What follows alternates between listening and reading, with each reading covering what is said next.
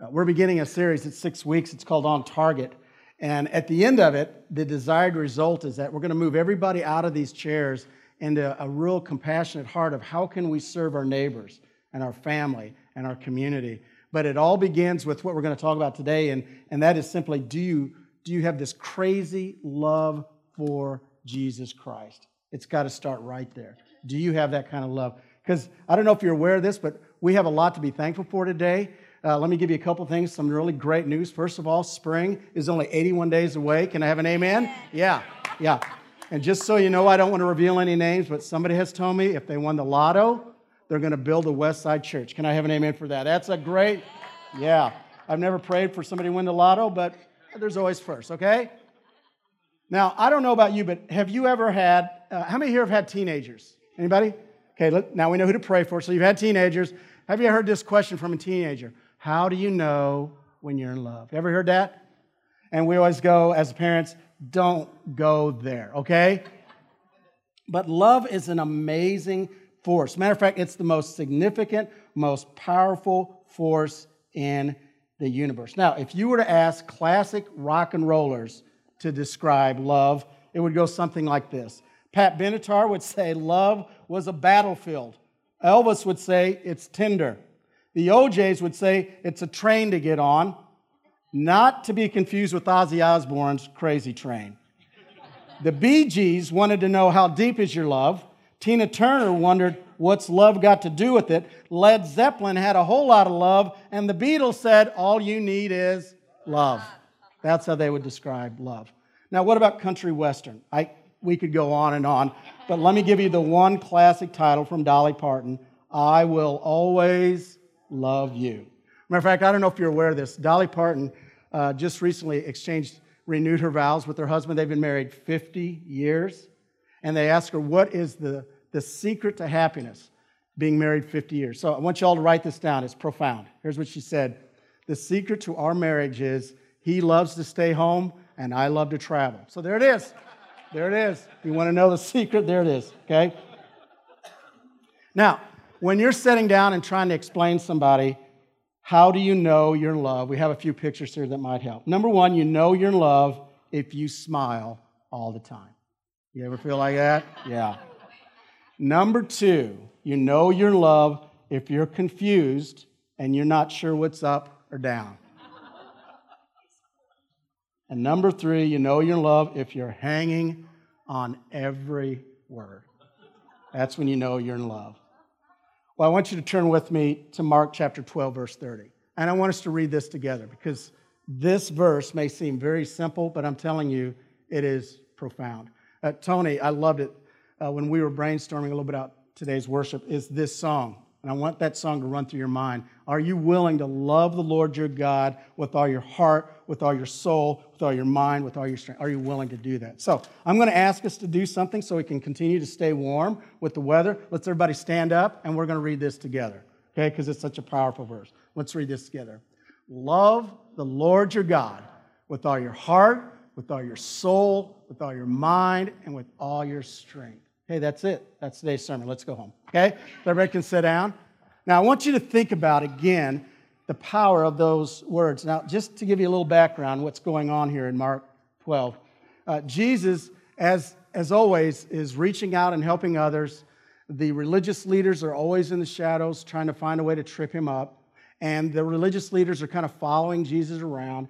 And the Sadducees, you always hear a lot about the Pharisees and the Sadducees one of the things that was a trademark for the Sadducees is they, they literally believed that there was no resurrection. In other words, when you died, that's it. Now, who would want to be a part of that group? And yet they were experts of the law. And when you speak of the law, there was over 613 specific laws that people live by.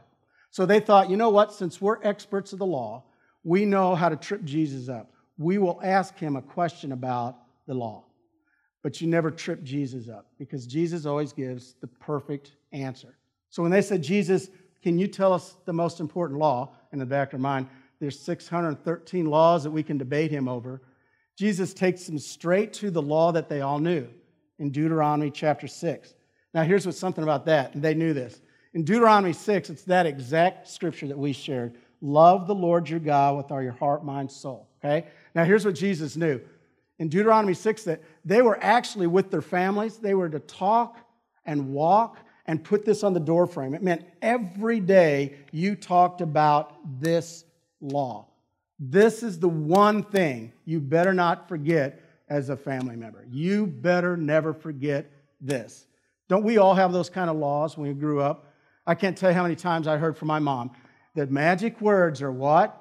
Please and thank you. You know, I heard that time and time again. Why? Because I don't want you to forget that. Now, don't forget this one law.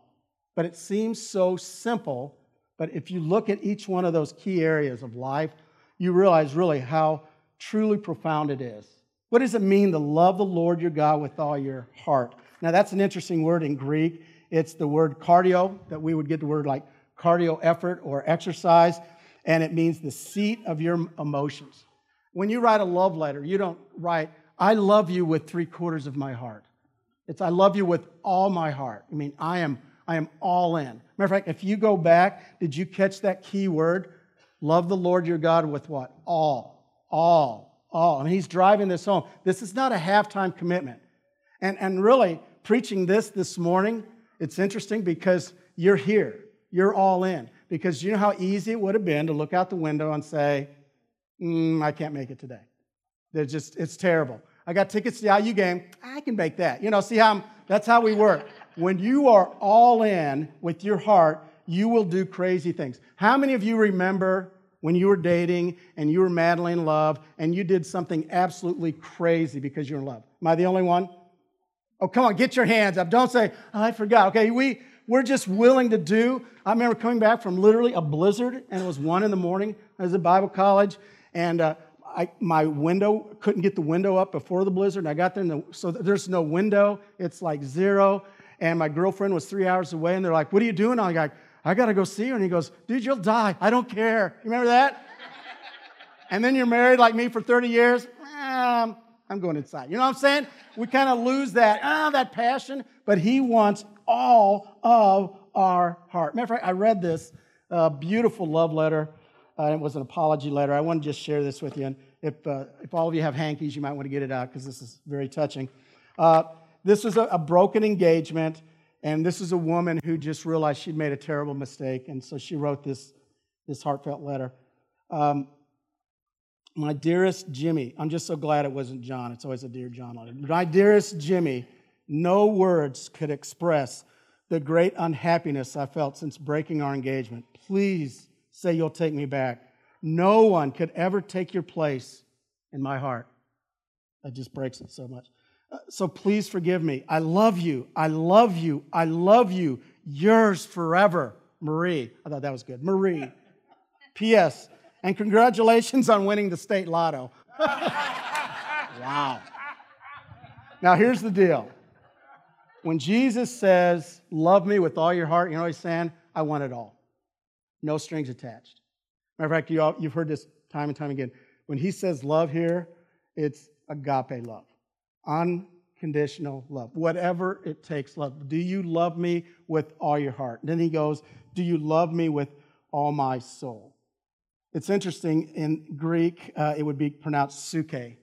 And it means this, and I love this. And it means the soul is both who you are, but more importantly, it's who you are. It's not what you do, it's who you are. Years ago, I was at a men's retreat, and here's how they opened the retreat. They said, For these next three days, you're with all these men. You don't know any of these men. We're like, mm, okay. So there's only one thing you can't talk about. So I, I assumed it would be like the Chicago Cubs. You know, I'm good with that. So they said, here's the one thing you can't talk about where you work. You don't ask a man where he works, you don't tell him where he works. Honestly, we don't care where you work because that's what you do. That's not what? Who you are. But do you know how hard that is? From the time we start to we're young, think of all the things that we do and we say that's who we are. Remember in high school, I don't even know if they still do this anywhere. Well, do they still wear leather jackets in high school? Do they? Okay. So I, remember wearing the leather. I had, Matt, we were the Edwardsville Tigers. So we, we were black, so I had a black leather jacket, you know, and you'd wear it. And you know what? That's what I do. That's not who I am. But you know, we all battle with this, don't we?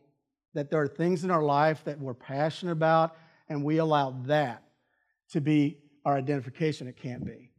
Work is that way. That you can give your whole life to work and you realize that's not your soul. That soul is when you start peeling back the layers and you see who a person really is. That's what Jesus is saying. I don't care who you are when you put a mask on and you come to church on Sunday morning. Have y'all ever done that before? Am I the only one that's ever done that? You come to church on Sunday morning and you wear this goofy smile. You might even throw out a few praise the Lord's, you know, and on the way home, you're just still angry and you're still mad, and basically you just role played through church. You see, church isn't even who you are. Your spirit is how are you connected to Jesus Christ? Who are you really? Love the Lord your God with all your heart, with all your soul, with all your mind. Again, that Greek word is simply uh, meaning this it's deep thought and knowledge and understanding. It's saying, God, I surrender, here's the key, every thought to you. In Romans 12, it says, Do not conform yourself to this world, but be what? Transformed. But how are you transformed? By the renewing of your mind. This is what we forget. God is desperately wanting us to think about Him all the time. Just like we shared before earlier with some of those crazy pictures. When you're in love, isn't it true? That's all you can think about. Uh, I remember when Marie and I uh, were dating, and I would be sitting in a class and I would be writing her name on note. You know what I'm saying? That's, that's all you think about. But the, the issue really is are you completely focused in Scripture? Are you completely focused, as it says in 2 Corinthians, to capture every thought for God? Now, everybody reads that and they think, oh, my line, how can I capture every thought? But don't think of it negative. Think of it, God gives us an opportunity to dream about Him. He gives us an opportunity to praise Him. And here's what He begins to do He begins to renew our life because we've given Him our thoughts. So many people don't realize how important it is to allow God to have our thoughts. And then ultimately, He says this, and I love the Greek word uh, for strength, and it simply means this determination. It is a combined focus of our heart, soul, and mind to complete a task at all costs. It is love and action. If you think about it, heart, soul, and mind, those are all inward struggles. In other words, God is saying, I can't see your heart. Matter of fact, have you ever heard somebody that's one of the worst things you can say when they say, uh, uh, you're talking to them about becoming a Christian, and they say, But why did you surrender to God? And you'd say, Because God lives in my heart. Okay, that sounds really good, but they can't see your heart, okay? But do you love God with your heart? Do you love Him with your mind? All these things are internal. Do you love Him with your soul and your spirit? But this one's outward. He's saying, now, are you willing to give Him your physical strength? Are you willing to let this love play out? Let me share with you something that happened a few years ago, and it just uh, has always stuck with me. It's a, a book by Philip Yancey and it's called What's So Amazing About Grace. And he, he talks about this banquet that took place in Boston. And let me give you just a little bit of background uh, talking about love and action. Uh, there was a couple, uh, very successful couple. Uh, they, they were engaged, and so they both had very expensive taste. Now, again, this is 1990, so remember these numbers are 1990 numbers. They went to a exclusive uh, uh, motel or hotel in um, Boston, and they were reserving this amazing banquet, and it was going to cost $13,000 for the meal, okay? So they picked everything out, and they laid down the down payment, and everything was great. And then they were getting ready to pick out this beautiful announcements. On the day they were sending out the announcements, the guy dumped the girl. He said, You know what? Before you send those out, I'm not ready for this kind of commitment. You know, and she's like, well, What about what about the, we just laid all this money down for this banquet? And he's like, I try to get the money back, but I'm, I'm out. So she goes and she tries to cancel everything. And uh, the woman said, Oh, honey, I went through a broken engagement. I know exactly what you're feeling, but the contract is binding. I mean, you, you've crossed the line here. I can give you $1,300 back, but that's it. Everything else we have to take. And she said, What am I going to do with a beautiful banquet and $13,000 debt. And she goes, You got two options. Number one is you're just going to have to eat it, or number two is you can still have the banquet. Well, who in the right mind is going to have a banquet when you had a broken engagement? She called back and she said, You know what? I'm going to have a party. I am going to have a banquet. Now, here's where it gets interesting. She made new announcements and she went down to the homeless shelter. You know why? Because 10 years before that, she was homeless. And she knew exactly what it was to be at the bottom. And she had worked so hard to get her life back together. And so, to quote, and this comes out of the Boston uh, paper here at the Hyatt that night, waiters were in tuxedos. They served hors d'oeuvres to senior citizens propped up by crutches and aluminum walkers, bag ladies, vagrants, addicts, and for one night, they took a break from the hard life of the sidewalks outside, instead, sipped champagne, they ate chocolate wedding cake, and they danced to the big band melodies late into the night. That is love in action. And you know what they served that night? Instead of cordon bleu, they just served chicken because that was in honor of the guy that left her at the altar. I love that too. now, what is it we're trying to do here on the west side? We're trying to put love into action. To say, God, I love you with all my heart. I love you. That words, honestly, that's cheap. Anybody can say that. It's when we begin to put it into motion. And it's when we put it into motion for all the right reasons. Because God loved us so much, we are passionate with all our heart, mind, soul, and strength to serve Him. Now, interestingly enough, in Mark 12 30, in the message translation, it reads this way Love the Lord your God with all your passion and prayer and intelligence and energy. I like that. Love God with your passion. Passion. It really is what drives us. There's people who are half in, and then there are folks that are passionate. Uh, when I moved here, uh, you're going to find this hard to believe. Uh, I started youth ministry at Sherwood Oaks in 1985. Okay, so now you got an idea of why this didn't go over well. So I thought, as a crowd breaker, I need to do something to connect with everybody with uh, Indiana basketball because I hear they kind of like their bat. You don't like your basketball. I just I found that out. So here's how I started my crowd breaker. Now they don't know me. Okay, this is my trial sermon type deal. So I said, "Hey folks, before we get started tonight, I just want you to know that I'm all in." And I threw a chair across the stage. Guess what? It didn't go over well. It just they gave me this look like I will kill you, you know. And then I began to realize Indiana's not like, they don't have this relationship with their basketball team like, oh, that's nice. It's like, no, they are passionate. And I used to tell my friends, I'm like, you think you're crazy. You need to see the Indiana folks and their basketball. And then I caught the fever. To be honest with you, I caught it. And then I used to tell my buddies, I said, I hate winter, but let me tell you the one thing I love about winter every three days, everybody's talking about the Indiana basketball team. That's all they talk about. So I said, it just kind of gets you through winter. And they're like, I don't get it. I said, you got to come to Indiana to even get it. Passion. We know what we are passionate about. We all have things in our life we're passionate about. But this morning, I want to ask you are you passionate about Jesus Christ? Seriously, because you're the only one that knows that. You can put on a front, but are you truly passionate about Jesus Christ? Because let me tell you, I guarantee you, as Rick Warren says, there are passion killers. So just let me give you briefly three passion killers that can rob you of your joy. A passion killer number one is an unbalanced schedule. It's where you build no margin in your life.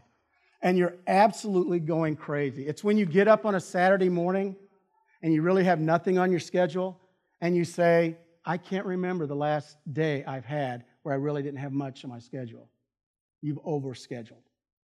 It's when you have absolutely no margin in your life. And you know what? When you're running that crazy, how can you possibly be passionate about Jesus Christ? Because here's what happens Jesus becomes an event. Oh, I need to get right with God, so I'll just go to church. Really? An hour a week? No, no. He wants us all in. So this morning, ask yourself do you have too much on your plate? Do you have too much on your plate. We talked a little bit about work. Some of you may be workaholics, um, and it's something that you need to really think about. Do you know that 70% of the people, national survey of the people today, they don't even like where they work? Well, think about that. So we are surrendering our lives to a job we don't even like. We can't even get excited about it, and yet it's taking all the passion away from us. So ask yourselves this morning do I have an unbalanced schedule? A second passion killer is unused talent. It's interesting how God has given us gifts and abilities, but when you are not using your talents for God, I'm telling you, you're not going to feel that passion. He wired us a certain way for a reason. And man, when you are at what I call when you are in the sweet spot of God's passion and God's talents for you, man, life is great. But boy, when you are not, it can actually be a miserable existence. We should be striving to do what God has called us to do. Let me brag on some folks here uh, that do their job, I think, with passion, and I think they're really good at it. And uh, I'm going to embarrass her, but that's okay. Heidi Baines and the food team. I'm telling you, they are passionate about what they do, and it shows. I cannot tell you, I really mean that. I cannot tell you how many people uh, that I've talked to, and they'll talk about the West Side, and they'll say something to this effect Man, I, it doesn't feel like church. And I said, Well, was it the lotto machine? Was it the disco ball? Was it the prayer in the ball? You know, I go through all that, and they go, No, no. When I came in, there was people who greeted me, and there was food right there, and it was just, I can't explain. It was just a neat experience. Well, I would love to take all the credit for that. I can't take any of the credit for that. Because they have taken that ministry and they have passionately practiced the gift of hospitality. And let me tell you, that is huge. Passion does that to some people. When you are in that, it just does something. Every Sunday morning, I get up at 5 a.m. Uh, because honestly, I need to write a sermon, okay? So I get up at 5. but you know why I pop up at 5 a.m.? Seriously, I can't sleep. It's the I try to get sleep. I finally get sleep. At 5 a.m., I get up, and I can't wait to get here. I, I, I genuinely mean I cannot wait to get here. And it's because of you. I can't wait to hear how God is working through your life. I can't wait to hear your stories and just catch up on how things are going. I can't wait to just sit back sometimes. I just watch and I see what's going on. I'm like, God is so good, what He's doing here and the dreams of what God will do in the future. It's amazing what God can do. But you got to ask yourself is there some unused talent in my life, some abilities that I have that I'm not using for God? I'm not giving you homework, but let me tell you a great website to go to if you're interested in learning more about how to use your talents for God. If you check out anything with Saddleback Christian Church, not Christian Church, Community Church, if you check out anything with Saddleback and Rick Warren, they have what they call the SHAPE survey, S H A P E, SHAPE survey. And you, it's free. Go online and take that. And I'm telling you, it is an outstanding way to just kind of find out how you're wired. Last of all, the passion killer is unresolved sin. Psalms 38, 4 through 6 says this For my sins, they overwhelm me. Like a heavy load, they're too much for me to bear. My wounds are infected, and they're starting to smell because my foolish sins. I am dazed and I am completely humiliated all day long. I walk around mourning. This is one of the hardest things to deal with in our lives is we lose our passion for Christ when there's something in our life that is wrong. And God is doing everything He can to convict us. He's doing everything He can to get our attention. But if we keep ignoring that, it's just a matter of time before you start saying, you know what, I just don't feel the passion I used to feel for God. And is there unresolved sin in your life? That's a heavy question, but it's a question everyone needs to ask. So, really, as we strive, I want you to think about it, as we strive to give God our whole heart and our spirit, as we give God our strength, as we give God everything in our life, you need to ask, and I need to ask every Sunday, Lord, truly, am I all in? Am I all in? We do something every week, and I, I want to prepare our hearts for this because if we're not careful, we take this for granted.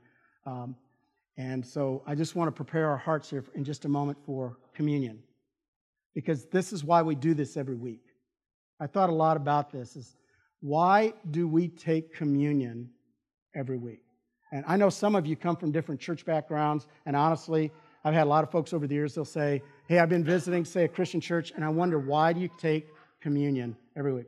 So let me just share with you one reason that we do this. Because it gives us every week, it gives us an opportunity to ask this question Lord, Am I really all in? You were all in for me.